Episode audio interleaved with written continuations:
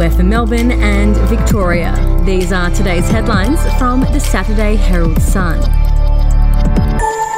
Ex-Mongol Sergeant-at-Arms Mark Balsillie is hoping to trade prison greens for a wedding suit as a court heard his new love had brought him back from the brink. The thirty-seven-year-old, who wears the name of his wife, Paris, in tattoos across his knuckles, pleaded guilty to drug trafficking and possessing drugs of dependence after cops found cocaine stuffed in a box of Just Right cereal. Police were tapping the then-Mongol's phone for six months before they raided his Melbourne apartment on July thirty-first, twenty twenty, seizing one hundred twenty-seven grams of white powder hidden under a cereal packet, ceramic plates with white powder and a twenty dollars note and rebel card, and syringes filled with growth hormone and testosterone. And if you'd like to read more on that story today, you can take out a subscription to the Saturday Herald Sun at herald sun dot com dot a u or download the app at your app store. And enjoy a raft of other generous perks and payments. But the gap stretches to up to forty thousand dollars for teachers in positions of responsibility. For the first time, the generosity of many teachers' pay and conditions can be revealed, with the exact wages and bonuses and staff school fee discounts, a closely guarded secret by schools leading top fee private schools. Elite school salaries for top teachers with a mid-level leadership position are now in excess of one hundred sixty thousand dollars, in addition to fee discounts, which can be worth up to three hundred thousand dollars for long-serving teachers with two children. We'll be back after this. News doesn't have to be boring. The Brits have given Prince Harry a new nickname after yet another tell-all interview. Oh, God, is it the Ginger Whinger?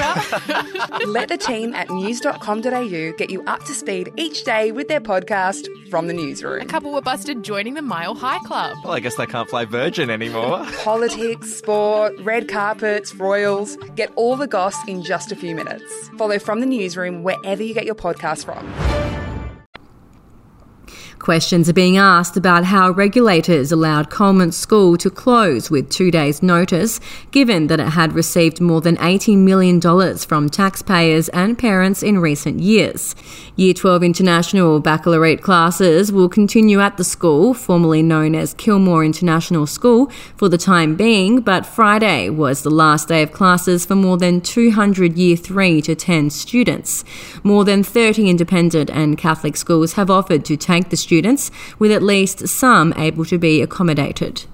And in sport, Australia's Commonwealth Games campaign opened in earnest on Friday night on the back of a spectacular opening ceremony in Birmingham. Our dominant swimming team was first off the blocks in the chase for gold as our triathletes vied for their first medals of the Games. The opening ceremony delivered heart and a history lesson with a dose of working-class swagger. Prince Charles rocked up in his own one million dollars Aston Martin before Australia's athletes, led by the beaming hockey player Eddie Ockerdon and squash star Rachel Grinham, scrubbed up to lead a stirring parade of nations. And those are your headlines from the Saturday Herald Sun. For updates and breaking news throughout the day, take out a subscription at herald sun dot com dot a u. We'll have another update for you tomorrow.